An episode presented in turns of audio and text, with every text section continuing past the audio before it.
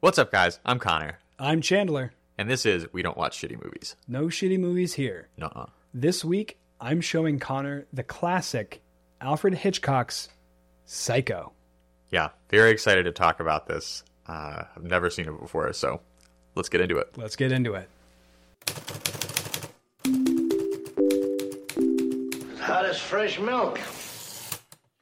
I think we should just do this at the beginning of every podcast. We just talk about different products that we're really interested in and just like, wouldn't it be nice if you could just send us one? One of the times we'll get lucky. We'll get like free yeah. Cheez-Its or something. I, I don't know if we're, we'll we'll talk about Cheez-Its, but like it just I mean, seems like... Cheez-Its, if you send us stuff, we'll talk about it, but yeah. that's not my first choice. So yeah. you're going to have to send a lot. Are you a goldfish guy? Uh, I'm not really much of a cracker person. Like gummy bears, I'm good. I could just eat gummy bears all day. I, I have an issue with gummy bears. I don't know. Like, I think they're a better movie snack. I think my personal favorite movie snack is like a like Milk Duds or, or Junior Mints. Well, now we're going to get into a fight because the best movie snack of all time is classic popcorn. Oh, and I mean, a little yeah. soda pop. Yeah. Wait, wait. How do you feel about slushies? Uh, you know, I worked at a movie theater once. Really? I did. Um, and we had icy machines. There were only two flavors. They, they're good. They're always fun when you go in and you're a kid, but then when you have like good access to them and you have them often and you like, they don't go as well with any other snack or popcorn or anything. And, oh, so it kind of ruined because you like saw how the sausage was made. Uh, not necessarily. Well, that was gross too. Our machine was kind of, uh, prone to breaking and leaking weird sludge. Uh, but it was it was more of the experience, like when you have access to everything and you're not limited by a paywall for it. And so it's not like, oh, what can I treat myself with? You take that psychology out of it. It's just what actually tastes the best. What do I actually want? Ices, you they're good for the first few sips, and then it's all ice. And all no ice flavor. The bottom, and, and you're just so, like yeah, trying to suck to, the juice out of yeah, it. And you have to work. and the you're cup. Just kind of like ice picking your way, and usually you're like. The movie is starting by the time you're halfway done with it, and so you're just like you're you're doing heavy lifting by doing like the, the ice picking and like trying to slurp the, the little ice. Do you know what I'm talking about? It's enough to make a man go psycho. Hey, hey I see hey, what you did uh, there. But yeah, no, it's I don't want to work for my snacks. I want to pay attention to the movie. Yeah, I mean, I I kind of liked the spoon when I was younger, but I just I don't know if I. I it's been a while the, since the I've tiny, been to the movie theater. The tiny little baby spoon makes yeah. me feel like a giant. That's kind of fun, and I never really realized, I never really figured out which way it was supposed to go. Is that is the baby spoon supposed to go that side down, or is it supposed to go baby spoon up? No, you, you don't put the baby spoon in your mouth. It goes in the, because then when you want to use the baby spoon, you just pick up the, I don't know. It was a poorly designed straw. It really, I, I, I'm still trying to figure out. I mean, I went and saw uh, Avatar two, the new, the new Avatar movie. Mm. It was, first of all, that movie was phenomenal. It was it was so great. It definitely felt like it was a long time coming, and it was. I was afraid it was going to be overhyped. Was it good though? Oh, it was actually very good. Like I, I was kind of waiting for it to come out so I could watch it at home. I know it's definitely one of those you should watch it in theaters, but you know, know. It, it was. I think so. So I have this issue where I can never hear in movie theaters. So I mean, when I go to the movie theater, I have to be really particular about it. And they've got the little like. Open caption things, but it's I mean you kind of have to work for the dialogue. It's the kind of same sort of issue as like the the like yeah the icy is like you're just like you have to work really hard for not a lot of do you, you see where I'm getting yeah with this? and and with the those little caption boxes I know exactly what you're talking yeah, they're, about they're so like they're they just... they might be different per theater. The ones that we had you they're it's like a little box and it's got a crane arm and it sticks in your cup holder. Yep, that's, and, that's and what I had. Out. But the issue with them is it's never at a good height. So, like, with actual open captions on the screen, you can at least, like, just your eye line can flick back and forth yeah. between, like, like, like you the do character. On Netflix. Yeah, like you do on, like, Netflix or we don't want to name just one streaming service or Prime Video or Apple T V or H B O Max or Hulu or uh, Peacock or, I don't know, I'm Paramount Plus. C N N Plus. Or C N N Plus or YouTube T V. Um, R I P With those actual, but with those actual boxes, you, like, have to... like actually move your head and like up and down. Yeah. It's that, like a weird adjustment because the focal distance is different. That was my thing is I, so it's like a three hour movie, right? Three, three and a half hour movie. It's like, it's very long. Um, and at some point I was started getting used to it and I was like, at what point is this line necessary for me to hear? Can I just, like, guess? Like, can I just give it my best guess and just kind of, you know, watch what happens? And, and, and to its credit, that movie was really good about being very action-focused first and not, like, line-focused. And if they get really close and have, like, a, you know, I really want to tell you this, and you're like, okay, I'm going to start, you know, reading the dialogue. But anyway, phenomenal movie. It was definitely not overhyped. I mean, it's... And it's pretty hard to say that for a movie that's, you know, ten years in the making, but it was really, really phenomenal. Yeah, for sure. Speaking of theaters, and I, I don't know why, but just accessibility. I the closest thing we're going to get to a political statement on here is that I think movie theaters should, all movie theaters, not just ones in, like, densely populated deaf areas, should have showings with open captions. I just, I just think closed captions are better. I mean... I think I think people are just watching movies with closed captions anyway. I, I don't know. I mean, maybe that's just... So there's a difference between closed caption and open caption. The open caption is when it's closer to, like, Netflix, where you have the text is superimposed on the screen. Closed oh. captions, I think you can, like, turn on and off. I could be wrong. I am out of touch with the specific captioning, but, like, having... Can we agree on just, like, captions? Te- yeah, captions. I think I think captions and not in general subti- are not good. Subtitles, captions. They're different. We're going to do some research, and we'll get back to you guys on the difference between subtitles and captions. Wait, subtitles? This is actually kind of blowing my mind. What? We'll get back to that. At the end of the episode, we'll we'll, okay. we'll do some research, and we'll let the audience know the difference between open I, I and really closed captions. I really like that we're, we're already going to, going down the rabbit hole even before we even started the the the real the real conversation. I really like Speaking this. of down the rabbit hole, this week we watched Alice in Wonderland. No, I'm just right? That's what we decided? No, I'm just kidding. Okay, okay, so enough about Speaking movie theaters and captions. Mad Hatters. Mad Hatters, that's good. Yeah, that's yeah. good. Um, we watched Psycho. Yeah, I gave you two options, and you chose Psycho. And you'd seen it before. I'd say I saw it a while ago. I watched it in twenty twelve. I had a film analysis class in high school. It was like my first introduction to uh, like film as analysis, as oh, opposed to cool. just... just watching it. It was a class that mostly upperclassmen took. So like I apl- I applied to get into it. Um, knowing I probably wasn't going to get the class, but as a sophomore, I was able to get in. I was the only sophomore in the class, and it was it's pretty cool. Um, I also I probably tried the hardest in that class out of everyone. It was a blow-off class, but oh yeah, I mean, I tried because I. I feel it. like any film class in high school is that that way, but you know, you get to watch movies in school, and that doesn't suck. It was interesting as a sixteen-year-old. It was my first day of high school because where I was from, sophomore year was when you went to high school. It was elementary school what? was through uh, fifth grade. Middle school was sixth and seven. Junior high was eight and ninth. And then sophomore year was in high school. Okay. My senior year, they switched it up and it's back to what the country sees as a standard. But it was my first year in high school. And this was like my first class. And some of the first movies we started watching were like, not like heavily R, not like gratuitous violence, but being from Missouri and raised in Missouri and yeah. going to a high school class where then you watch a movie for this class to analyze. And then there's not like explicit nudity, but I mean, there, there is a very there's iconic scene. Nothing crazy, but yeah, there's some boobs. Yeah. um, yeah. So we watched Psycho.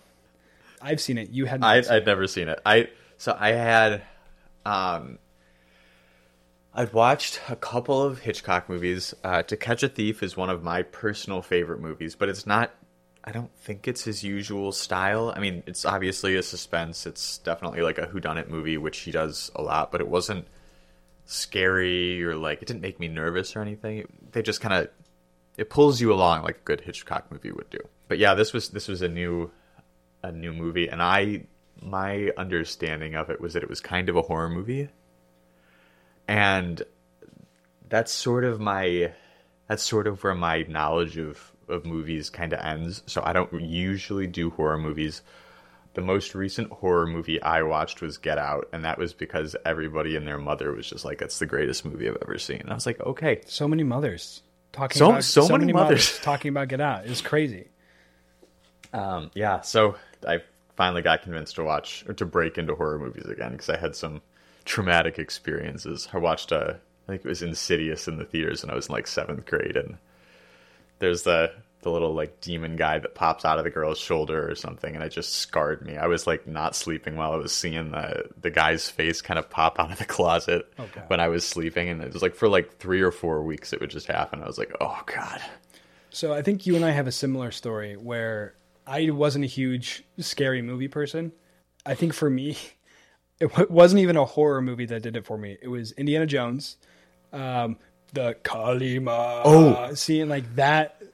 That for me, I was like, I can't do scary movies. I don't want to watch Pirates of the Caribbean. I don't want to watch anything with violence. Wow. Um, but then when I had to start watching some of these movies for like uh, classes, analysis classes, I was like, these movies are the most predictable out of any movie. And like I'd be watching them with classmates, and like it was kind of scary. I had to close my eyes at points, and I was like, guys, it's it was obvious that it was going to happen. Like we're studying what's going to happen, the tricks that they use. They can't fool us anymore, guys. I. Well, I remember when I was in, I think, seventh or eighth grade, we watched The Sixth Sense. And it was still at that point where everybody knows Bruce Willis is dead at the end of six, of The Sixth Sense. Oh, my God, that's really hard to say. Spoilers. Um, yeah, I'm sorry.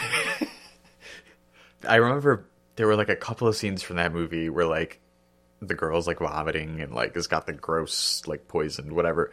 That scared the shit out of me. I was like, nope, nope. And I just, like...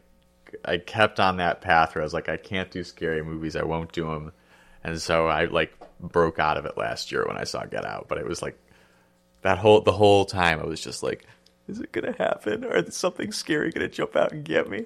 The interesting thing about Psycho though, is the first time I watched it, I was introduced to it as this is a horror movie or some, something yeah. of the like. I don't think it really is. Not, it's a psychological thriller. That I, I completely agree. Although I guess you don't know that until the end. So it, it can be kind of scary a little bit, but once it just you makes know you what's nervous. Going on, yeah, it makes you so like suspenseful. That the I, I kind of quickly became aware of what type of movie it was, because you know when you're you're the the very first shot when they have the big big city citywide view and then they kind of pan into that window, mm-hmm. and then you could kind of see the curtain moving a little bit. I don't know if you I don't know if you caught this, but like as you go into the window, the curtain was sort of moving as though it was like, you know, a person's shirt or something like that. Mm. And I remember just kind of like tensing up on the couch, like is something going to jump out at me? And like just right from the gate, you right from thought. the gate, I thought somebody was gonna, something was going to jump out at me, and I was like, damn, Hitchcock is really just giving it to us, like just body blow after body blow from round one. And then you know it moves in, and and the it just kind of shows the scene, and I was like, oh. I'm just going to be mildly uncomfortable throughout this entire movie. Like, I'm not going to be scared. It's nothing's going to jump out at me. And really the only thing that possibly could have jumped out at me was at the very end, which we'll get to in a little bit. But I didn't realize what type of movie um, it was going to be until after that first scene. Then I kind of got a little bit more comfortable. I think I quickly realized that the type of movie that it was was was much more of like a suspenseful psychological thriller, and it gave me much more of an idea of what Hitchcock was about. Um, but yeah, I definitely thought something was jumping out at me. It's been long enough since I've seen the movie that either we skipped the beginning when we watched it because we didn't have time for a full two-hour movie, and we okay. wanted to get into one. We had ninety-minute classes. Oh, so it was a, just you just missed it. So, yeah. So we might have skipped ahead because you wanted us to see the end. But the beginning's not the most memorable long-term because it doesn't really matter. Like, it, there's there's some important information about Marion's motivation. That's nice. But in, like, the kind of the actual plot of the movie and actually what's going on, like, it's almost like a red herring kind of information. It gets placed there to make you a little bit more comfortable. I want to get back to that because I disagree. But let's let's let's get okay. into the plot a little first so we can sort of establish any, everything. So in the first scene, what happens, if I if I understand it correctly, she's with a lover. Is she married? Is that is Marion that... is not married. Sam, Sam, Sam was married. He is divorced. Marion, oh. Sam tells her she talks like she has been married before. But she's not. We don't know whether or not she has been married. Oh, and like so that. she's she's sort of like she's just generally nervous about the situation because she it feels illegitimate or like they're sneaking around or yeah they're they're keeping it a secret. Um, I'm not necessarily sure why. Like they're not keeping it. I don't think they're necessarily keeping it a secret that they have a thing because Marion's sister knows. Like she knows to go to Sam later, um, but. she left on her lunch break. So she's keeping it a secret that she went to go see him while he was in town because they don't have time to spend together because he was leaving. Oh, okay. So it was more like, I understand. Okay, okay, okay. So, so it was more like he's there because he's visiting her, and we can sort of infer the fact that maybe he they started getting together before he got divorced. We could infer that, yeah. Because it seems like Marion's character, as it goes on, is just willing to make choices that are morally corrupt or bankrupt. There's there. The easy way to say it is she's prone to making selfish decisions. The nice way Probably. to say, the nice way I would say it is she's prone to making decisions that can be a detriment to those around her, th- that aren't her priority. Okay. Like uh, she like she makes decisions for other people. She has like this mindset to make decisions for Sam. We start with Sam and Marion at their lunch break. Marion goes back to work. This man in a cowboy hat comes in to pay for a house in cash, and Marion's supposed to take that money to the bank. Instead of taking it to the bank, she takes the money, and, and she's going to go give it to Sam to pay off his debts so they can be together. So it's it's like, it's morally, it's not selfish decisions, but it's just like not entirely thought through. It's and it's a little paranoid as well, because that was that was my understanding of her character as it goes on. Is she's she's very paranoid, because I mean, even in the first scene, I think that's one of the reasons why the first scene was there, was to show her that she's in situations, but she's just not entirely comfortable with them. So she would always just sort of talk like like I need to. This needs to be legitimate. I feel like I'm sneaking around. I feel like people are watching me. I feel like. Now that you bring that up, I think Marion's kind of the audience's perspective of watching an Alfred Hitchcock movie. She's paranoid, but she feels compelled to take actions that she's not necessarily comfortable with. Almost like it's written in the plot. Like she doesn't have a choice. She has to do it. But almost like there's this hint of, I can tell something's going to go wrong, but I don't know what, where, or with who. So like when she gets pulled over by the cop, she's paranoid because she stole money. But logically, that cop has no idea who she is. Right. Well, so, and that's... That's kind of what I think about this. Marion's paranoia sticks with us throughout the entire film, and I and I'll, I'll get to that once we once we get to the the, the shower scene and where, when she dies. But spoilers. I, but yeah, right. That's our job. That's our job to spoil the movie. That's why we're doing this. So she talks to the the cowboy man. The cowboy man's flirting with her. She doesn't give him anything. He's innocently flirting with her, which is it's still creepy. It's almost like he's like testing the waters. Like an old-timey, um, I don't know, like secretary flirting. Like not, not, don't mean anything by it, but like they just... Yeah, but like if that happens nowadays, yeah, you that's can't really... Yeah, that's just gross. Even then it's really creepy. Like it's, she's at work because... Yeah, and her coworker was just like, oh my gosh, she was flirting with you. And she's just like, whatever. She's like, yeah, unfortunately. So let's be honest though, Marion's beautiful. Like that was one of the first things that I, I noticed in that movie. Even in black and white. Especially in black. Which, speaking of the Alfred Hitchcock uh, thing, tech, so Technicolor film had been out when this yeah. movie was made. I had thought this movie was older because this was one of the first movies I watched, and I haven't thought about it in years. Um, I thought it was older, and then I looked up the release date, and I was surprised that it was nineteen sixty. Well, one of the one of the things that I really love about these movies, um, especially the older ones, is that there was there's this like. change between theater and film, and some actors really know that all of their expressions are going to come up on film. Like if you watch in Casablanca, Humphrey Bogart does a really good job of like keeping his face really still, and when he has a close-up, he's just he's very reserved. He's not giving anything too easily, um and I think uh, Ingrid Bergman does that really well as well as well. But then there are like other actors who are minor characters who are so big and loud in their expressions that they sort of they give things away too easily, and so it becomes this very like mixed bag of people trying to figure out film. And I I didn't realize this was an older movie, but I was really shocked by the performances of all the actors and how used to being reserved and acting in ways that aren't giving anything away. Like The Policeman's a really good example, or Anthony Perkins or Norman. His performance was incredible because it was all just subtle, and all of all of the characters did that did that really well, where everything they did was just very subtle, very measured, and they weren't giving anything away. It was almost, I would almost think it was intentional. There were some characters that, I, like as you were saying, were still kind of theater acting. It was that old film style of they didn't realize how subtle they could be. Yeah. They, like the definition of the camera and stuff didn't lend itself that you could just like only move your eyes and tell. But like Marion, her expressions were bigger. Like she would keep her body still and do like face shots. Like she had that down. But I think that Marion had like a bigger type of performance. As did, yeah. as did like the psychiatrist definitely was, had his theater monologue.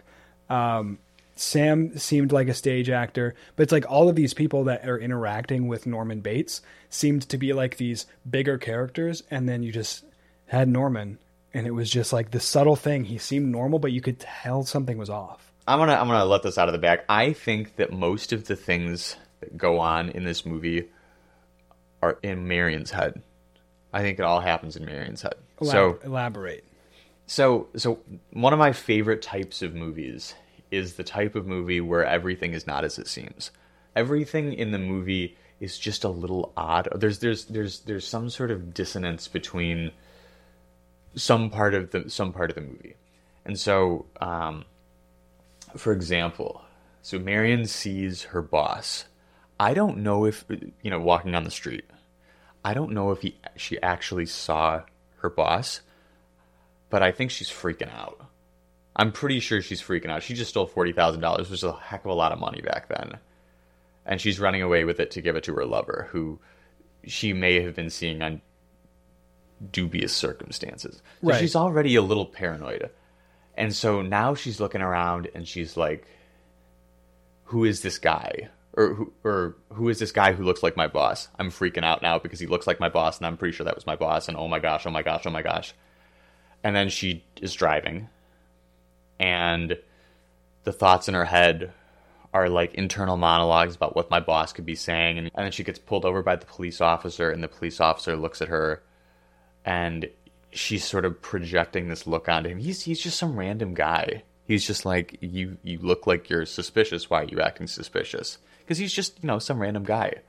But I think she's, I think what's brilliant about many of the actors' performances is that they sort of inferred them. Like, I'm going to act suspicious. Maybe this was a director's note, but I'm going to act suspicious and make it look like I'm suspicious, or I'm suspicious of you, because that was what she was feeling. So I think this this entire movie is from Marion's perspective. And I can get into that a little bit more because I know there's a pretty big plot hole that she dies in the middle of the movie. I see this theory, and I like the idea. Because if you look at from the beginning of the movie, you even have those moments where she's sitting in her car and you can see the gears turning. They actually have voiceover of these lines that she's yeah. assuming people are saying, because it's obviously not what everyone else is saying. Yeah. Uh, because she's thinking, oh, I'm going to hire a hitman. The the cowboy dude's going to hire a hitman. The oil tycoon guy. Like, she's thinking he's going to hire a hitman to come after her. And whatever money that isn't returned, he's going to get paid back in flesh or something like that. Like, that's not a line that actually happened. That's just all in her head. So I could see where you get this thought where maybe Psycho is referring to Marion. And she's going psycho. But I think the plot hole is not that she dies, because that could be in her head. Oh man, what, this is a situation where I died. The plot hole is that after she dies, we don't see her again. And there's no, nothing about her in the resolution. I was thinking about that. Let's, let's, let's get up to the, the point where she dies first. Cause I think there's a lot of, a lot of things that, that actually explain that. You notice that feeling of just discomfort throughout that entire first half of the movie. Everything, you were just kind of looking around. I, I mean, were you were you looking around the room trying to like find things going on that weren't that didn't have to do with the characters? Like, I noticed from the get-go, every time I w- they were in a room, there would be like open windows, open doors, and I was just convinced that something was going to pop out through the door, somebody was going to come in, this character was going to get attacked, there was going to be somebody... Which, which specific scenes? Like, are you talking about at the motel or so, in the I mean, office? At the motel is for sure a perfect example, but I think it was in her home while she was packing, and how the camera was sort of pan- panning away from the money, and then it was panning away to the bathroom or panning away to the window, and you would always see you I, I always felt as though somebody was going to come in from that window or come in from one of those doors or there was something was going to pop out, or something was going to, and maybe that's just my own discomfort, I, or the mirrors, like looking at the room from a different perspective and seeing it from a wider perspective. I think the windows were an intention that when they were open uh, to create the feeling of like she's in, in the public, or she's in, like, she's not fully safe and secure, or she's not in private. She has her windows open.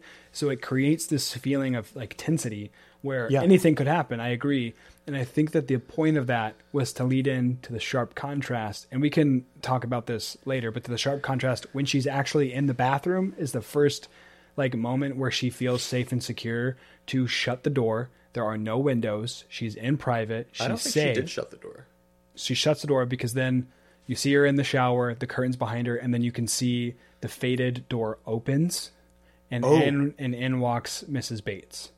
The moment that she let her guard down because she was in this safe space was the moment that cost her her life. Interesting. Okay. But it's also interesting you bring up windows because there's a very specific scene that I'm thinking of that I that I noticed this while I was watching when Marion and Norman are in the parlor eating sandwiches. Um, which, first of all, all the stuffed birds. Awesome. Wild. We could talk about birds for a minute because there's birds in her in cabin one. There's like, like bird paintings, and then there's stuffed birds, and there's the scene where he's looking through the peephole and he's surrounded by like these birds in attack mode, which like just very like visceral image of like he's about to come yeah. down, swoop down on his prey. But there, when the, the specific scene where he's leaning back, behind him is a tree, and there's a couple of like still birds. Like he's not in attack mode. He's just there relaxed. Her shot, when it's her, shows a curtain. You don't see the window. You just see the curtain covering part of the window. And then when you see the other shot with Norman walking around, it, the window's open. So it's almost like Norman's letting himself be seen, but Marion feels safe because she's like hidden away, but she's not oh, safe. Oh, okay. So it's almost, it's almost like be, when the windows are shut is when she's trapped. Interesting. There was definitely a feeling of discomfort that I felt when all of the doors were open, all of the windows open, all of the rooms, um, all of the, the extraneous rooms were lighted, or that there was a shot to an extra room or a shot to a place that we can't fully see. There was a lot of that. There was a lot of that, especially before the murder.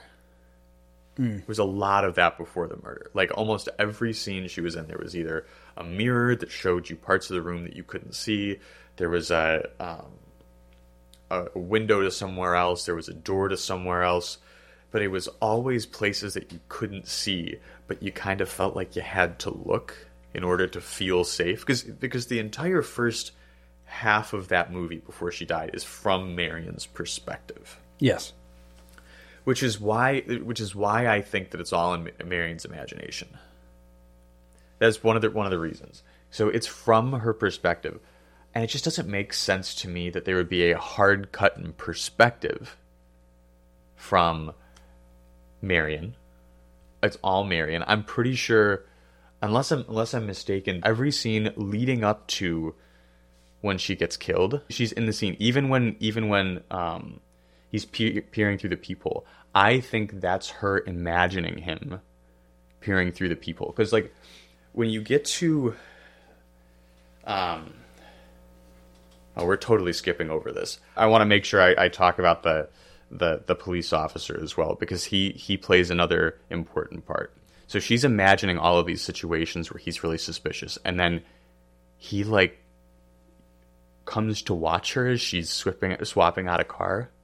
Because she's doing she's doing suspicious sus- suspicious shit. Like she's trying to swap out a car, and she's talking to this guy, and she feels like the guy who's selling her the car is really suspicious, and she feels like the guy who's fixing her car is really suspicious, and then she sees the police officer, and in reality, the police officer is probably not the same, but it's the same police officer because we're seeing it from her perspective. And the police officer pulls in, and he's probably not looking for anything. He's probably just, you know, going to gas up. But because it's from her perspective, we see that it's the same exact police officer. We see it's the same exact person who's been watching her the entire time, who's who's following her. So we get this sense that everything's happening very conspiratorially towards her. You see what I mean? Yeah, but to me, it all comes down to the shower scene. So I, I think this movie is almost split into... I mean, yeah, there's three acts, but really there's there's two there's halves two. of the movie, because you have the, like, it's almost right in the middle. It's about forty-five, forty-seven minutes right. in is when Marion dies, and then there's about fifty-five minutes left.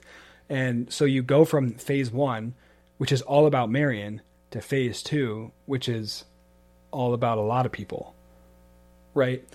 So if the first half is all about Marion, I mean, the story could be, like, maybe the title could have been Psychos, because all this stuff could be in her head, and then she happens to be in the place where, oh, your paranoia is actually justified. You just thought it was for the wrong person. Or, like, she's paranoid. She gets into a situation that is actually sketchy, and that's when she's calm. She's in the parlor with Norman. She's not freaked out.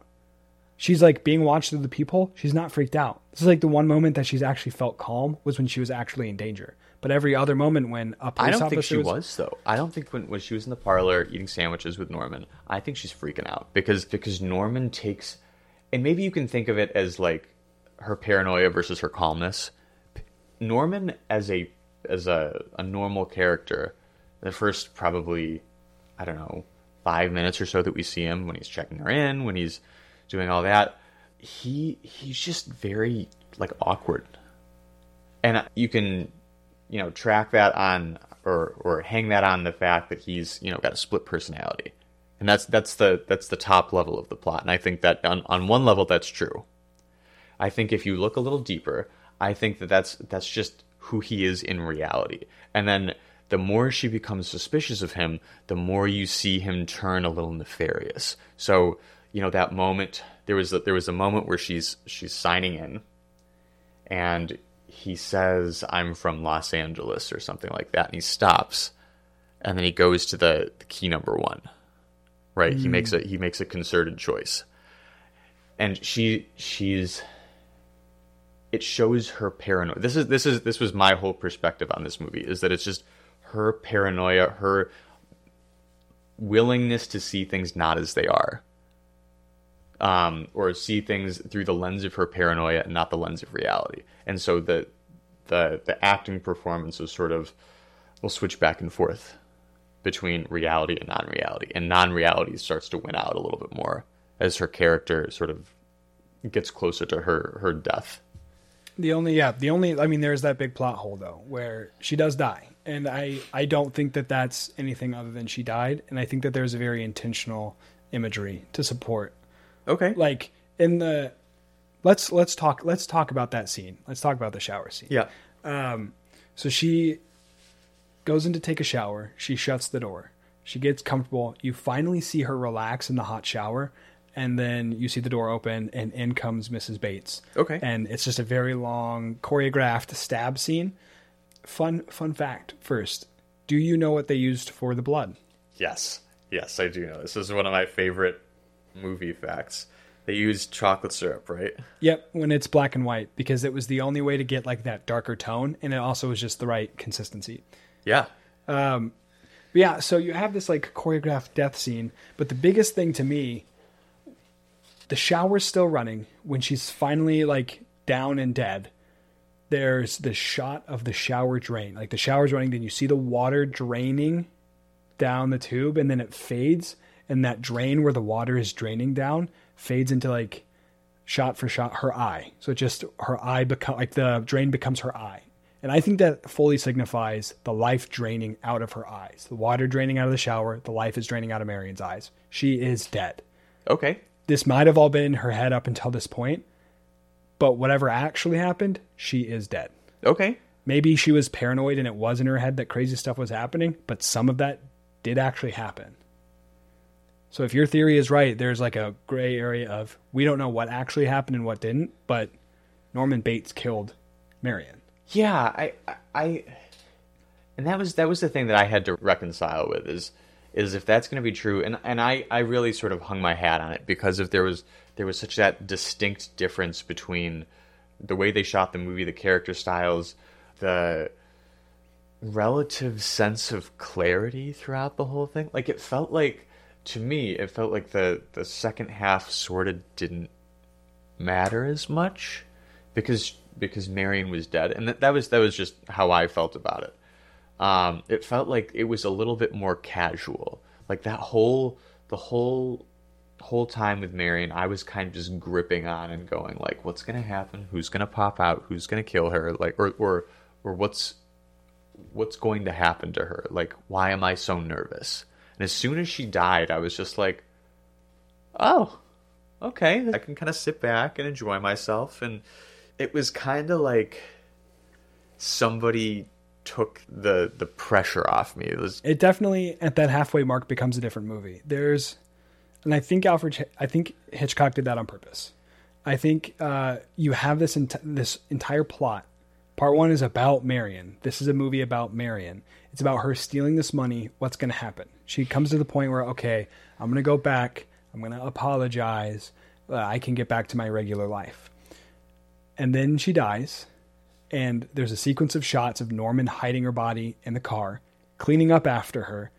They make it very, like, Hitchcock is intentional about showing where the money is. I was tracking the money the whole time. I wanted to, I, because I couldn't remember who ended up with the money. And he put, that's on the desk. He gets cleaned up. He's about to go dump her car, notices the newspaper, and in a final act of cleaning up, takes the newspaper, which I think is Hitchcock saying, this plot is done and in the mud. That pl- that plot doesn't matter. This movie is not about Marion. This movie is about Norman. I, I'm going to give you, because I, I I saw that as well. I saw that as well. The one of the things that I wanted to, because it, it is about the money. The whole movie isn't about Marion. It's not about her dying. And really, even in that last scene where they're like, "So is my sister dead?" and she's, they're just kind of like, "Yeah." I mean, they, they didn't they didn't make a big deal out of it. But I, the whole movie was about, where's the money? Where's the money? Who's the money going to? And that was Marion's whole whole fixation, is they know I have the money. They know I have the money. I have this money. Like, I did something illegal. They're going to find me out for having this money. The whole fixation of the movie was on the money. And so that's why that's why I thought it was so specifically about her. Like, it was all in her imagination, is because they didn't really care about who died, her dying. They didn't really care about where's Marion, besides where's Marion, she's hanging out with her boyfriend, that sort of thing. So it was very, it felt very ambiguous, but it felt like the concern about where the money was was so concrete that it was like almost a little self-serving mm. towards her. So it was like the interest in, in the money was, or Norman, Norman's character was only involved because they thought he had the money. Because it, and so he really only became involved in it tangentially because they thought he was going to steal the money. He was going to go buy another inn or or something like that. And it, it made less sense to me that they weren't like, there's a missing person here. And maybe that's just a sign of the times. They just really cared. It was just really... No, I think I think that's a I think that's a good question you bring up, because we are... Right now we're talking about film as if it it's like what happened in the movie was a history of what happened in the world. But we have to remember that this movie was created. It was it was originally a novel, and then it was adapted to film. It was a novel. It was written, um, and then Alfred Hitchcock directed it. So the the question is, why did... Let me see. Let me hold on. So Psycho was originally a novel by Robert... I think it's... Bloch, but it might be Bloch, and then it was adapted to a screenplay by Joseph Stefano, and then Hitchcock directed it. So the question is, those originally Robert, but then Bloch. I'm going to say Bloch. I'm probably yeah. I'm probably wrong. So what was Bloch's intention? Then what was Stefano's intention? Like, what was the message? And then Hitchcock. What were their intentions behind this story? And immediately, maybe it's the world we live in today, but immediately I think I almost receive it as it's a uh, dialogue on the danger of focusing on money or capitalism while there are other dangerous things happening, like mental health. Like today, it almost feels like you guys are so focused on the money. It's almost like you guys are so focused on the money that you're ignoring people who need mental help, like who who need yeah. assistance, and it's causing people harm. I would, I think you're completely right about that. And I think...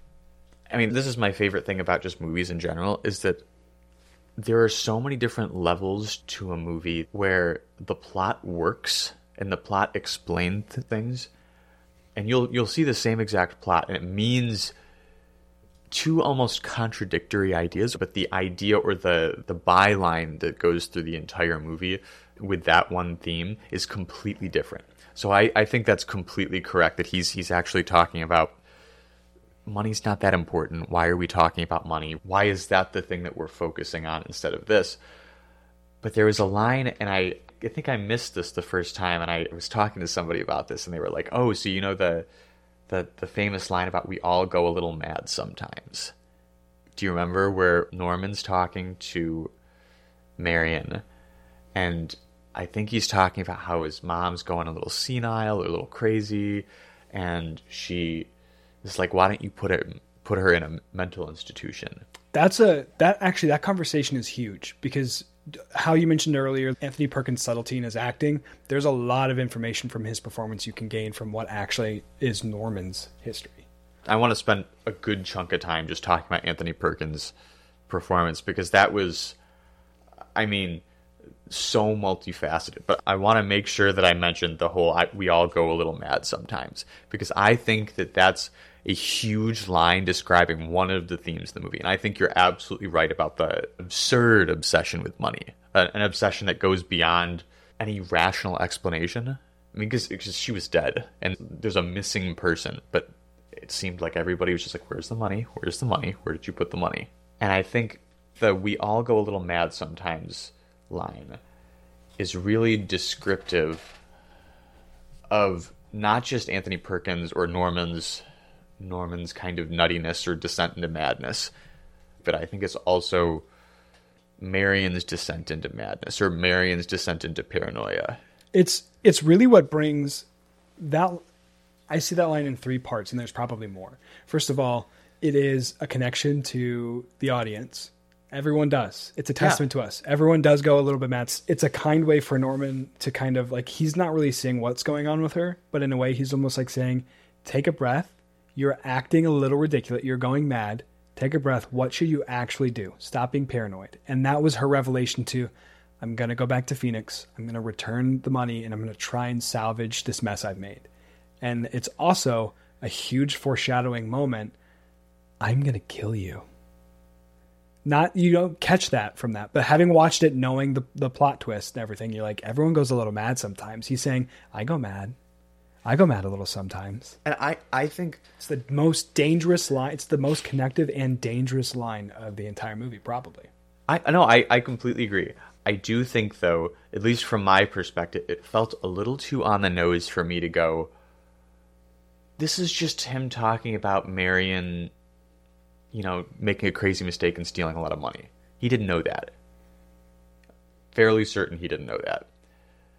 But it definitely shows Marion going a little nuts. And that's that's why I kind of thought, with it being such a human touchstone, and with the movie's name being Psycho, it didn't say psychos, it didn't like, it didn't, but it made me think at the end, well, who who is the real psycho here? Because if this is all in her head, which it might be from my perspective. I think that, I think you can take it multiple ways. I don't think you're wrong saying it's in her head. I think that's one way to, um, I don't know, one way to take the movie is through that, like, then it's not wrong. And then there's, and then you can take it literally. I think it works. Well, and that ways. was, that was why I was so shocked at the end of the movie when they didn't, they didn't mention it at all. They didn't mention Marion other than the fact that she was dead and that she stole forty thousand dollars. And that was pretty much it.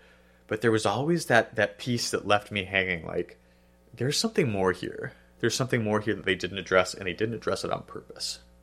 So that, That was why I sort of felt as though there was there was a big part of it that Marion still was playing in it, just because of the fact that Hitchcock specifically said we all go a little mad sometimes is a, as a universal statement. So not just him, not just her, not just just the mom, but sort of everybody.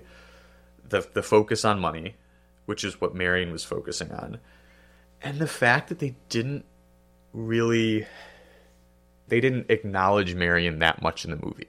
So my and and the fact that Anthony Perkins' performance sort of changed after he died. Now, and I, I really want to talk about Anthony Perkins' performance just as a yeah. whole, because he carried that movie. Oh, absolutely, absolutely.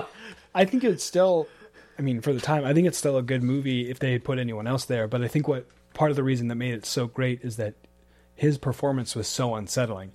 Not just not just him being Norman, but him being Norman being Norman's mom. Like those moments when he was in, like, you don't really notice it until the big, like the big reveal when he's coming at Marion's sister, whose name I can't remember, and Sam stops him. Um, he comes in and it's just like that, that wig falls off and you see him just like deranged and you're like, oh, are you talking about, are you talking about when he's in the, they're in the cellar. Oh yeah. Yeah. yeah, um, yeah. Hold on. Let me, let me figure out what Lila. So there, Lila's in the cellar, discovers Missus Bates's corpse. And then Norman comes in from the stairs dressed as Missus Bates with the knife running at her. Lila scream. Lila's been screaming. Sam runs in and grabs the knife, and you just see Norman kind of struggle and this, like, he's like not trying to push out of Sam per se as much as he's trying to, like, he's writhing like he's just been caught, and he's like sickly, and he's like just kind of, it almost looks like he's melting, and like melts to the side, like he's resisting being pushed or maneuvered, but he's not. Where? Where's? Which scene is this? Is this, this is this is near the end of the movie. This is when Norman gets caught. So. Oh. This is this is Sam and Lila decide, hey, Sam's like, I'm going to distract Norman. You go up to the house and question his mother. Lila goes up to the house. She goes all upstairs, can't find anyone. Uh, Norman comes running back, so she goes and hides in the downstairs. She ends up going down to the cellar, and then she sees Missus Bates from oh. the back, and then her corpse kind of turns, and that's the big reveal of Missus Bates is dead. Yeah. She screams. Norman comes running in with a knife dressed as his mom. I guess... Missus Bates, the Missus Bates in his, in Norman's head comes in, and then Norman gets grabbed by Sam from behind because Sam was knocked out. He comes running in, saves Lila's life. Yeah. But like just Anthony Perkins' performance in that, in that specific moment where he comes running in, yelling with a knife, gets grabbed. It's kind of like melting and twisting and contorting in this just way that people don't interact. Like he wasn't like struggling, like to try and force his way out. He was like writhing. Like he was, because it, yeah, and that tracks with the end of the performance too, where they, he describes that he was fighting himself. He was sort of fighting against that that more base nature in in himself. I mean, yeah, the way the way he shifts between between the anxious sort of childlike innocent person and that nefarious, like, I know exactly what I'm doing. I know exactly what I'm doing, and you're just right in my hands. I mean, just blew me away. It has me thinking about the uh, the end with the psychiatrist and like the monologue, like the biggest monologue in the entire movie was the psychiatrist who's only in this one scene explaining what's going on with Norman.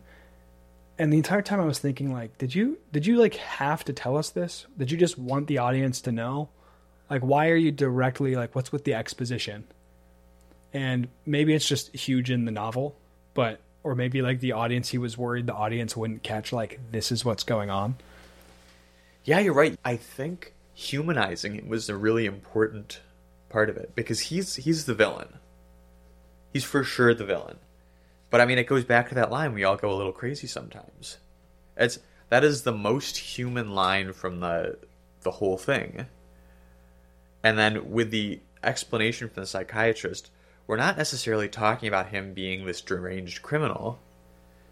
We're talking about it in terms of life circumstances. We're talking about it in terms of a reaction to to some things that were largely out of his control. In a way, it almost reinforces that idea of you guys are so focused on the money, but there are people here that are more important. So they're not focusing on, yes, he's a crazy killer, and more of he has been acting this way because... of his situation. Like, let's talk about what actually happened and not just write him off as cuckoo, because that's not okay. Yeah. Yeah. And it's like, he's not a monster anymore. He's just, he's just a, troubled. I mean, and that was, that was deeply, why the innocence troubled. Part of his character was so important, because I mean, when he was, when he was talking about taxidermy as a mm-hmm. hobby or as a way of life, yeah. which is unsettling because taxidermy in general is just like, whoa. Yeah. You know, it's it's a little bit like like if I ever met somebody who was really into taxidermy, I would really hope that I was like in public when I was talking to him, because I'm like, I am about to get stuffed. I Do you know what I, you know as, what I mean? As a side note, taxidermy in general as a hobby makes me uncomfortable just because I feel like it goes against the, I mean, it's not really a political statement, but like for me, seeing the taxidermy thing, it's more of like that, that feels really strange to me. I was like, why do you feel the need to stuff it an is animal? A strange like, hobby. That was a, for this movie, it made me less uncomfortable because I knew what was coming. But I was yeah. like, so to me where I'm like, this is life that you are now just putting on display, and that's weird. But it's like, oh no, the point of it is to like show he's okay with hanging on to things that are dead and pretending maybe oh, that they're not. I didn't even catch that. Yeah, it, it was a foreshadowing moment to the fact that his he kept his mother, like his corpse, preserved. That's the whole point of the taxidermy. And that's why he talked about, oh my gosh, I completely missed that. And I... It's a way of life was not a comment on, oh, I really like doing taxidermy. It's a way of it's life. It's a way of how he's he, living. His subconscious knows his mom is dead, and his entire way of life is like playing with his mom. See, this is, I, I think I'm at the point right now where I think they're, the both sides of it are true. That it literally happened and it's literally in her head. Because, because, and I, I hate to harp on this because I know we've gone, gone back to this so much, but I think she's taking so much of what he said in that conversation between the two of them, and and she's literally just acting out of what he he told her about himself. Mm-hmm. Well, I think so. I think the is it all in her head? Is it not? I think both can be true. Yeah. Where she Marion Marion does not know right. that Missus Bates is stuffed. So Marion's truth is everyone's out to get me. There's this nice kind of awkward guy, and his mom killed me. Yeah. Oh, all the things that could go wrong. But really, it's almost like this sense of, oh, there's one, I'm using air quotes here because I don't like calling people psycho and whatever, but there's one psycho in, in the movie, Marion, who's so paranoid. She gets to the moment of like realization where she lets that go. She lets her paranoia go. Now there's room for another psycho to take the place. And that's when we realize something nefarious is afoot. And now it's about Norman. And his and his issues. It was about paranoia. Now it's about what's going on with Norman's mom. Is she alive? Is she not? What's happening? No, it's all about paranoia. That's well, it's the, a little bit. I mean, that no, too. That, that's, it's all about paranoia because Norman's paranoid too. He's just paranoid about different things. Yeah. And I, I think I was talking to. I don't remember who I was talking to about this, but psycho is literally a short term for psychosis, which means not being in touch with reality. And that's true for both of them. I think that's an honest assessment of both of them. They mentioned at the end that there were other missing persons reports. So this is not the first time Norman has done this, right? Right, right, you, right. You right, caught right. that. Um, but he starts to get nervous when people come questioning Marion because there was a lot of money involved and he didn't realize people were going to be like after the money and come and questioning him. So he, where you have Marion paranoid in the first half, he's almost equally paranoid where people start coming and questioning and he's starting to get worried. He's lying. He's there was this whole scene when Arbogast first came. He contradicted himself uh, so many times. Norman did. Yeah. He answered in one way. Oh, I haven't had any guests in the past week. And then you have, he sees the guest book and then he mentions, oh, I've had other guests.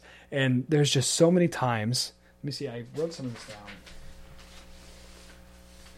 First, first of all, Norman's very quick to agree. He's paranoid in a different way, where Marion would just try and leave and get, get people away. Norman would just be quick to agree with, with anyone. Um, he w- he's quick to agree with, with Marion, too. I don't remember specifically what he did to contradict himself with Arbogast, but there were a lot of moments that he would come in, he would ask something, he would go back on it. Yeah, he, so the first thing was, the first thing was we ha- haven't had a lot of guests. Right. And then...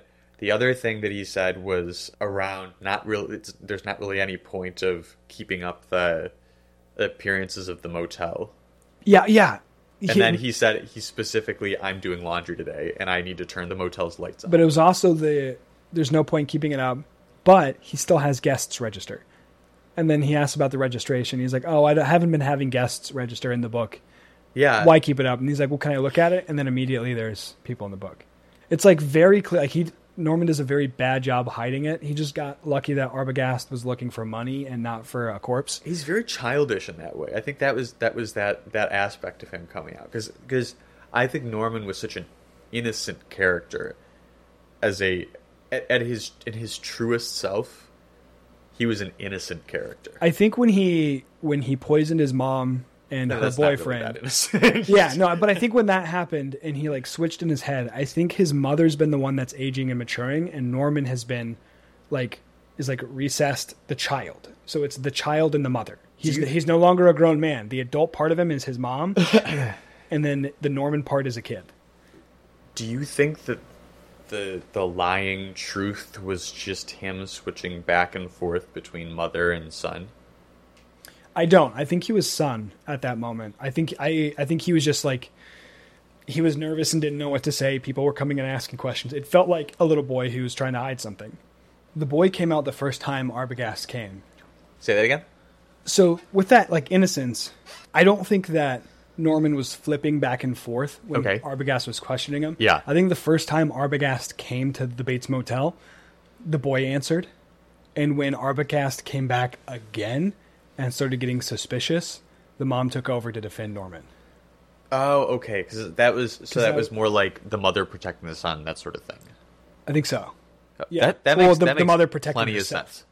If you remember at the end, the mother is willing to throw Norman under the bus to save herself, even though they're the same person. She was willing to let everyone think Norman killed everyone because it kept her safe, even though they're both in Norman's head. Like, yeah. There's like this complete disconnect. That makes that makes so much sense. Uh, it says in my notes. So I wanted to talk to you about Arbogast looking like uh, Taika Waititi and Jim Carrey. I, I don't know what it was about it, but just if you like mash their faces together, like as soon as I saw him, I was just like, he's about to do a Jim Carrey smile or something like that. Uh, I do not see that. I could maybe see where you're getting at, but as soon as he started talking, I was just like, it's not it, but... but I thought I recognized him from somewhere else, and I was wrong. I thought he might have been the lead in Chinatown, and then I looked it up, and I was like... That's he w- Jack... Jack Nicholson. Yeah, he looked... So I guess I thought he looked like Jack Nicholson a little bit uh, think, in black and white. I haven't seen Chinatown in a while. I think it's the rubbery fa- rubbery-looking face. Jack Jack Nicholson has that big, wide smile. Yeah. That's like goes kind of up to his ears, and Jim Carrey's just Jim Carrey. Yeah, yeah, I see that. I, Arbogast, Arbogast is a good character to bring out. That character felt a little strange to me because he had his intention why he was he was trying to find the money, but then he was kind of attached to Lila and Sam's story and trying to find... Ar, Arbogast was the only reason I thought that my theory about it being in her head was wrong. Arbogast and a couple of extraneous characters, because... If it was all in her head, then she wouldn't make up a character. It would just be similar-looking people, and maybe and maybe Arbogast does look like look similar to one of the characters. But if it, it, just, if it was in her head, the cop would have shown up. The cop that, would have come again. Right, right. That's that was sort of what I thought. But anyway, speaking of Arbogast, because there's a there's one particular scene I wanted to ask you about, because you have a lot of, lot of behind the camera experience. There was one scene that was so unsettling, and I was so like blown away by the the shot. So it was one Arbogast is climbing the stairs.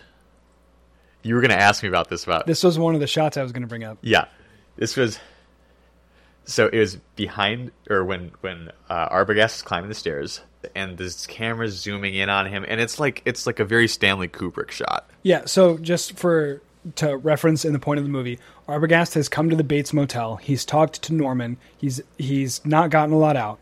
He asks to talk to Missus Bates. Norman says no. Arbogast leaves the Bates Motel, calls Lila and Sam, says he'll see them soon, goes back to the Bates Motel, can't find Norman, goes up to their house, unlawfully enters, starts climbing the stairs, and this shot.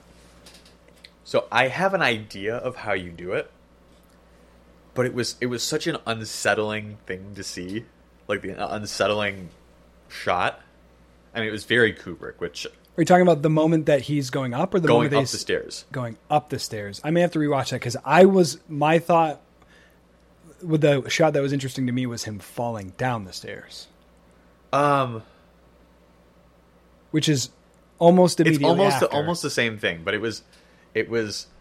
And it might have been a very a very similar shot, but I remember, so it looks like he's approaching the stairs, or he's he's approaching the top of the stairs. His face is getting closer.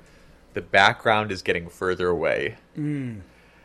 It seems like one of those dolly cam shots where they're going up the stairs, and the the the camera's moving back, but the camera's focusing in on his face. Why am I forgetting the... There is a name of that shot. I know exactly how it's done, and I...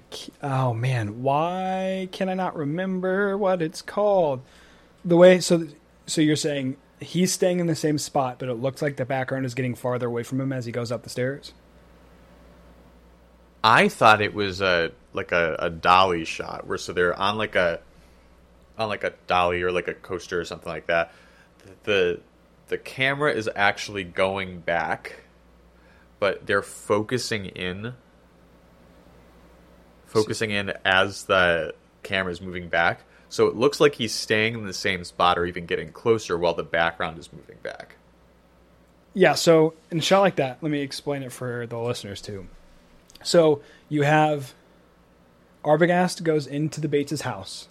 You see him opening the door. It turns, you see a shot of the stairs. Then it turns back to show Arbogast from the waist up. Yeah. And he's climbing the stairs. Yeah. And there's a few things going on there. First of all, it's not, it's not a straight level shot. It's called a Dutch tilt. Yeah, I, so, I knew so, about the Dutch angle. So so it's it's Dutched. I don't know that people say it's Dutched, but I'm going to say it's Dutched because it we, sounds we, cool. We should start calling it. We're going to say it's Dutched. So that shot was Dutched, which um, lets you know that something is up. Something's not right. Something is yeah. off just a little bit. They use that again with one of the times they're first introducing Norman, and they're in the, the parlor, and they're looking up at him because he's looking very powerful. Yeah. I yeah. remember. It's very good. Yeah. So this in this case, there's a, there's three main things going on. The angle's Dutched. You have, I think that the camera would be on tracks. At this point in time in nineteen sixty, they didn't really have like big, um, oh, like steady cams. And these yeah. cameras would have been huge. So it's likely that they had a track built on the stairs. That and was they, what and I was they were tra- like, that's why it's called the tracking shot, is yeah. that it would have been like on an actual like cart on a track, and they would have been pulling it up the stairs. That's what I meant by so dolly, level. By the way. Yeah. Yeah, yeah, yeah. It's the same thing. Yeah. Um, and then the third thing going on is you notice the background's getting farther away. It's a huge part of Alfred Hitchcock's style. That that move is named the Hitchcock effect because Alfred Hitchcock liked to use it. So there's two ways it gets used. One like this, where the character is staying the same and the background gets really, really far away. And then there's what you see in a lot of modern movies now, when a character is surprised, um, you'll see their, their head. It'll be a close-up shot and the background will come crashing into them. Yeah. And so that's, that's an effect that takes two simultaneous moves from the camera operator. Takes two simultaneous moves from the camera operator. You have um, the lens length is being changed while the camera's moving. The lo- the, the lens length. Oh, so like yeah, yeah, you're, yeah. You're like zooming out the lens. Um, in that case, you would actually, I think, be zooming in. in the that's lens. That's what I thought so was going on. But while that's happening, they also have to rack focus so that he stays. So that Arbogast, the character, stays oh, so in there's focus. There's like an incredible amount of so complication. That that shot is.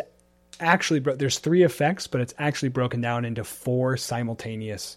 I mean, the tilt, you just said it that yeah. way. The track. So there's three simultaneous things. Someone's pulling probably a cart that has the camera and probably a camera op on it, who is, there's probably one person racking the focus onto Arbogast and one person who is shifting the, the lens focus okay. to create that effect, that vertigo effect. Yeah. I, I was racking my, I was like, that's called the Hitchcock effect, isn't it? But we're talking about Hitchcock. So I had to look it up, uh, full disclosure, but it is called the Hitchcock effect. Um, a lot of people call it the Hitchcock effect or dolly zoom. What were the other scenes that you wanted to ask me about? Because um, that was, was one of them. There was one in particular. Um, I don't remember a lot of older films doing long one takes or one single shot okay. scenes. Um, so like if you've seen, I think it was nineteen seventeen. Is that the war movie that came out? Recently, that was like shot. Are you talking about the, the, the scene where the one that well, so nineteen seventeen was shot to look like it was all one take. The whole entire I don't think it was. Right. There's there's one shot in Psycho that is. It's after this one. So Lila and Sam go to the sheriff. Yes. To check on Norman. Yeah. Norman's kind of thinking more people are going to come after they after he kills uh, Arbogast after okay. Arbogast dies. So he tells his mom he needs to hide her in the cellar. Yeah. So the shot I'm talking about, Norman comes into the house. So this is actually, this is after Sam comes and asks questions and then leaves because he can't find anybody. Right, right, right. So right. Norman goes into the house. The shot starts Norman walking up the stairs. Oh. And the entire thing, so you see it going up the stairs. The camera follows him slowly. And then at it, as it gets to the top of the stairs, at about foot level, it starts to boom up and yeah, take a yeah, high yeah, yeah, angle yeah. on the door while this conversation's happening. And, he's... and then it goes into a bird's eye straight above that hallway, and then you see Norman walk out with his mom and walk That was downstairs. Another one of those really... I mean, that stairwell, like there were so many shots on that stairwell that were just amazing. It almost makes you think that, man, I haven't thought about it until now, so it might take a little bit more time and analysis, but that stairwell has to represent, like that house has to represent Norman's mind, where his mother is higher and taking priority. So when he goes into the house and he goes up the stairs, he's going up to his mom. And then this, there's this power shift where he has to hide his mom and hide who his mom is by like pushing her down all the way to the bottom of the house where she normally is at the top. And so that stairway is powerful. So Arbogast going up the stairs is almost like him starting to understand what's going on with Norman and climbing his psyche. And just as he gets to the top and realizes what's going on, down. That's when he gets cut down. So wow. anyone who goes into the house that, is going into Norman. I, I think that the house kind of represents Norman. No, that's that's probably a really... Because, I, I mean... Going back, he, he grew up there. He grew up in that house. He grew up in his. It's like go, I mean, going going back to the, the whole idea of like just things being in people. I, I really like that. I, I think I like that better than the the, the Marion. Well, I mean, I think that there there could be some truth there, but I think that the Arbogast thing really puts a hole in that. But I knew that there was some really big psychological component here, where it, like I really I, I said this earlier. I really love movies where all is not where it's like all is not what it seems, or or there's there's a there's an extra meaning, or there's a there's a an extra level of depth to things that show you into an aspect of the character that you can't immediately pick out. I'm trying to I'm trying to come up with examples, but I don't want to do it for movies that you haven't seen. But well, I, I think there's plenty of examples within within within this movie, this right? Movie. For example, for example, if if the house represents Norman's mind and Norman's brain, what does that mean when him and his mom lived there after his dad died, and it wasn't until she met someone else, this other guy convinced her to build a motel outside of the house, and that's why Norman kills them. And then is that a sign that she's she's with Norman, as she's a big part of Norman's upbringing in his head, and when she goes to move away from him and gets too distant, he panics? So I, I totally see so what you're saying. So it's it's not just it's not one or the other. It's not just about Marion. It's not just about Norman. And it's not it's definitely not from a third party. It's not from it's not from a like a like an omnipotent third party view of things.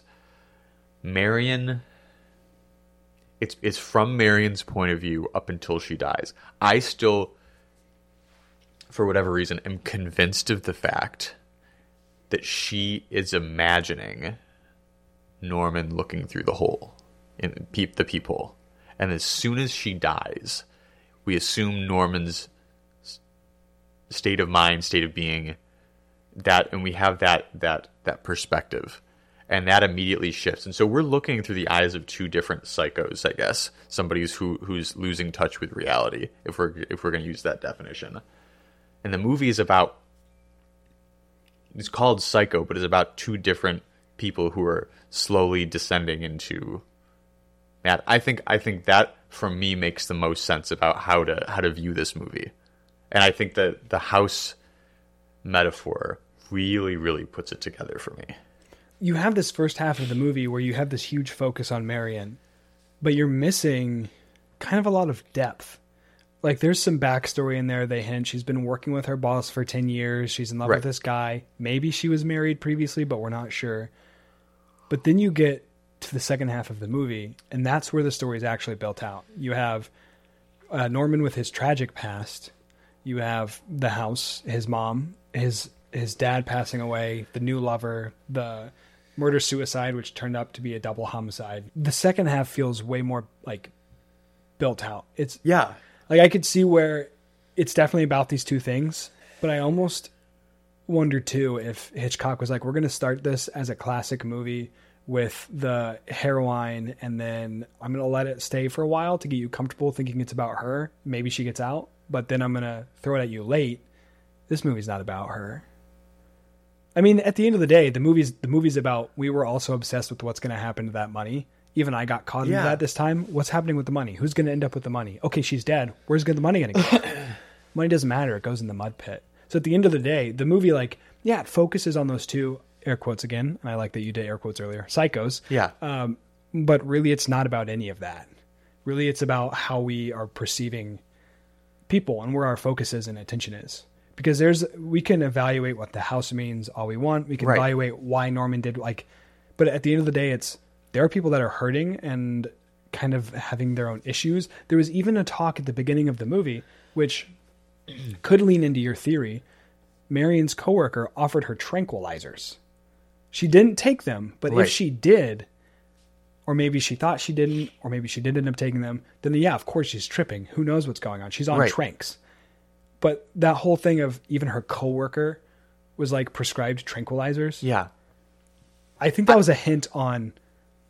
You may not have picked it up in the parlor. This is going way off on a tangent again. It's my I, favorite thing. Yeah. No, I think Marion mentions Norman, why don't you take her someplace? He, she says someplace. And he says, oh, when people say someplace, and he goes into this description almost as from experience. There was a quote that I that had was, written down. That was down, what I thought. And the, and the quote, he says, in the cruel eyes studying you. Being in a place like that and the cruel eyes studying you, no, I can't send her there, or something like that. And it's like the way he said it, it was like, he's been there. Yeah. He knows what that's like. Probably because he's experienced like his, both of his parents passing. He probably had to go to get checked up on or whatever. But like that, that institution being not trustworthy, um, the, a woman being prescribed tranquilizers for a headache, probably migraines, right? As opposed to like looking at other issues. Like, it's very clear that part of this movie is we're not taking mental health seriously. I, I think that's completely true. Or or even just humanizing people who are quote unquote psychos or quote, or, or, or quote unquote crazy or, or people who are, I mean, to use a really antiquated term, hysterical. All of those words create a very us versus them mentality where the people who are not dealing with that are quote unquote normal. And the people who are dealing with that are the outsiders. They're the people who go to the padded rooms. They're the people who get tranquilized. They, they're the people who get medicated. They're the people who get shut away. And I think the idea of the movie, at least for me, was we're going to show somebody who is a, a normal person, Marion, who was dealing with stuff for sure. I mean, she was she was going down, just descending into paranoia and madness. And then we're going to show a character who was doing horrible things. But when you think about it, they both did horrible things. She stole forty grand. Right. And he killed five people, I believe is the tally. Something like that. Yeah. Um, that we know about. And I, I think maybe the one of the morals of the story is that people aren't inherently bad. They do things because of bad situations. Bad situations or bad emotional states. Yeah. I was going to ask you, do you think that naming this movie Psycho is problematic? Like, do you think nowadays, do you think that that would be a problematic thing because you're calling Norman a psycho? But I think now, after after this conclusion, it's called Psycho as a way to say, almost to say, like, we shouldn't be calling, like, we you would call him a psycho, but really, he's going through more it's, than you're willing to look at. I think it was specifically inflammatory, or it was... using a term that was inflammatory for a reason. And it's it's because of that reason that we have we focus on two characters. And I think this is probably the the way I prefer to look at it, is that we're looking at two characters whose situations were not all that different when you take a step back. Yeah. But because one did horrible things, killed somebody, and they killed the protagonist, right? Right. And the other the other was the protagonist, but she also stole a lot of money. You're you're kind of getting you're you're having to compare. But when you take a step back, they they both did the same thing, essentially. Or they both committed a crime. They didn't do the same thing, but they both committed some sort of crime.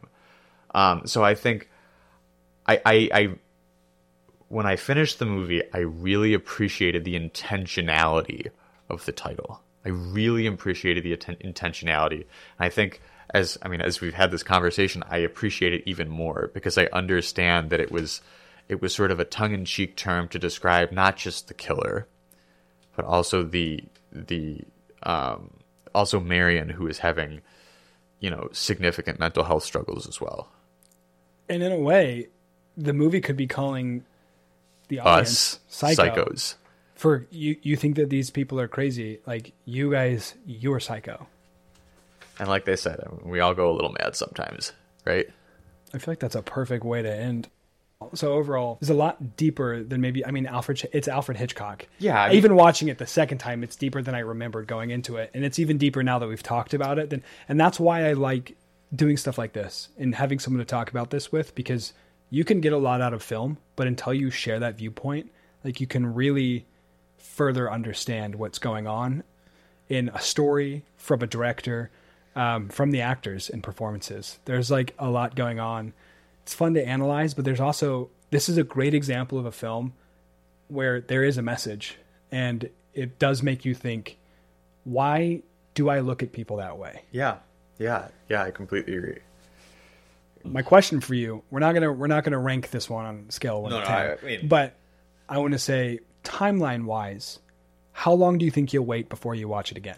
Or should I say, how long are you going to wait before you show this to someone else? I, I would definitely, I would definitely watch this again within a couple of months. If somebody hadn't seen the movie, um, it, this just goes along with the, the type of movies that I really, really love. So any movie that, that, that makes you look deeper than the surface of the movie, because I really love expansive plots and, and, and, uh, worlds that are incredibly built out, but I also really love bare bones plots, and especially like old movies like this. The plot's really bare bones. Things sort of get built out, but you really, at the end of the movie, only get the the bare bones of what you need. There's no part of that movie that can be taken out without really affecting the rest of the movie. Um, and I really love movies like that. With Top Gun, we talked about, you could take off certain ending scenes. It'll make it a different movie, but it would still be like good. But then to see with Psycho, if you take out anything, it, it doesn't work. And I think that that's incredible. For me, I think, I'll just say, I freaking love this movie. I would probably show it to someone next week. I would watch. Oh, really? I would. I would watch it again tomorrow. So if it was with the right person. That's how I am with um, To Catch a Thief. So To Catch a Thief is another Hitchcock movie. There's a lot. So as much as I just like really praised movies that are really, you know, no fat on it, no fat on, on the movie whatsoever. The plot is just as it is, and every every part of the plot is is perfect. To Catch a Thief is not that. There's like red herrings everywhere. It's a pure mystery movie. It's like in Technicolor. It's, I mean, it's very glamorous. It's, it's very, it's, it's Alfred Hitchcock. It's right? An Alfred Hitchcock movie. And so if I, if I were to show you a new movie, it would either be To Catch a Thief or maybe something, another psychological thriller, whether it's Fight Club or uh, maybe not Shutter Island, uh, Taxi Driver. That was the one that, that was the movie that I thought was really similar to this. I had a couple movies after watching this that inspired me to, I could, I kind of want to watch this movie now, but I did show you Psycho. So I think it is your turn to show me a movie. I think that's fair is fair. Should we? I want to, I want to hear your movies. Psycho reminded me of my passion for older films. Okay. Um, so one of them, I, I mean, I already mentioned it, was Chinatown. It's kind of like a mystery. We've seen, uh, we've both seen Chinatown. I've seen fun. Chinatown. I've never been able to talk about it with anybody other than to say it's just so dark. And then so dark. It is very dark. But then the other, the other thing that comes up, which I kind of actually don't want to watch, is The Godfather. For some reason, popped up. But everyone does The Godfather. Everyone yeah. talks about The Godfather. Everyone, I'd rather yeah, we'll watch wait. something new. We'll wait. But so like, I think I haven't seen To Catch a Thief, I haven't seen Fight Club, and I have not seen Taxi Drivers. Those are three really good options. So the question is, how do we choose between those three? Part of me is really pushing towards To Catch a Thief, but I, I really like all three of them. Why don't why don't we just watch To Catch a Thief then? You I was gonna. You were you were talking about it passionately. You made me want to watch it. Yeah, sweet, great. Next time, let's do uh, To Catch a Thief. Alfred Hitchcock, back to back. I- I'm kind of about it. I'm All kind right. of about it. Are we sticking with roll credits? Roll credits. Let's do it. Hot as fresh milk. All right, so I know Connor and I earlier talked about a little bit about captions and subtitles, so I wanted to come back in and just explain the difference after a little bit of research. Don't want to spread any false information.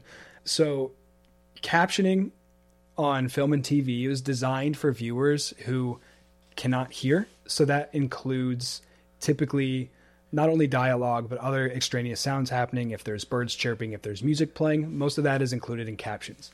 While subtitles are designed for viewers who can hear but don't necessarily speak the language. So subtitles are more of, if you're watching a movie in Spanish, you don't speak Spanish, you have English subtitles.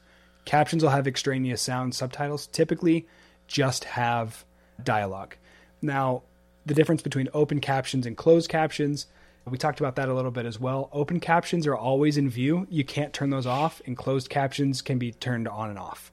So if you went to the movies and the film you're watching has captions on it, and like you don't have a choice to turn those on and off, they're just on the screen, those are open captions. If you're at home and you can like turn captions on and off on your T V at will, those are closed captions.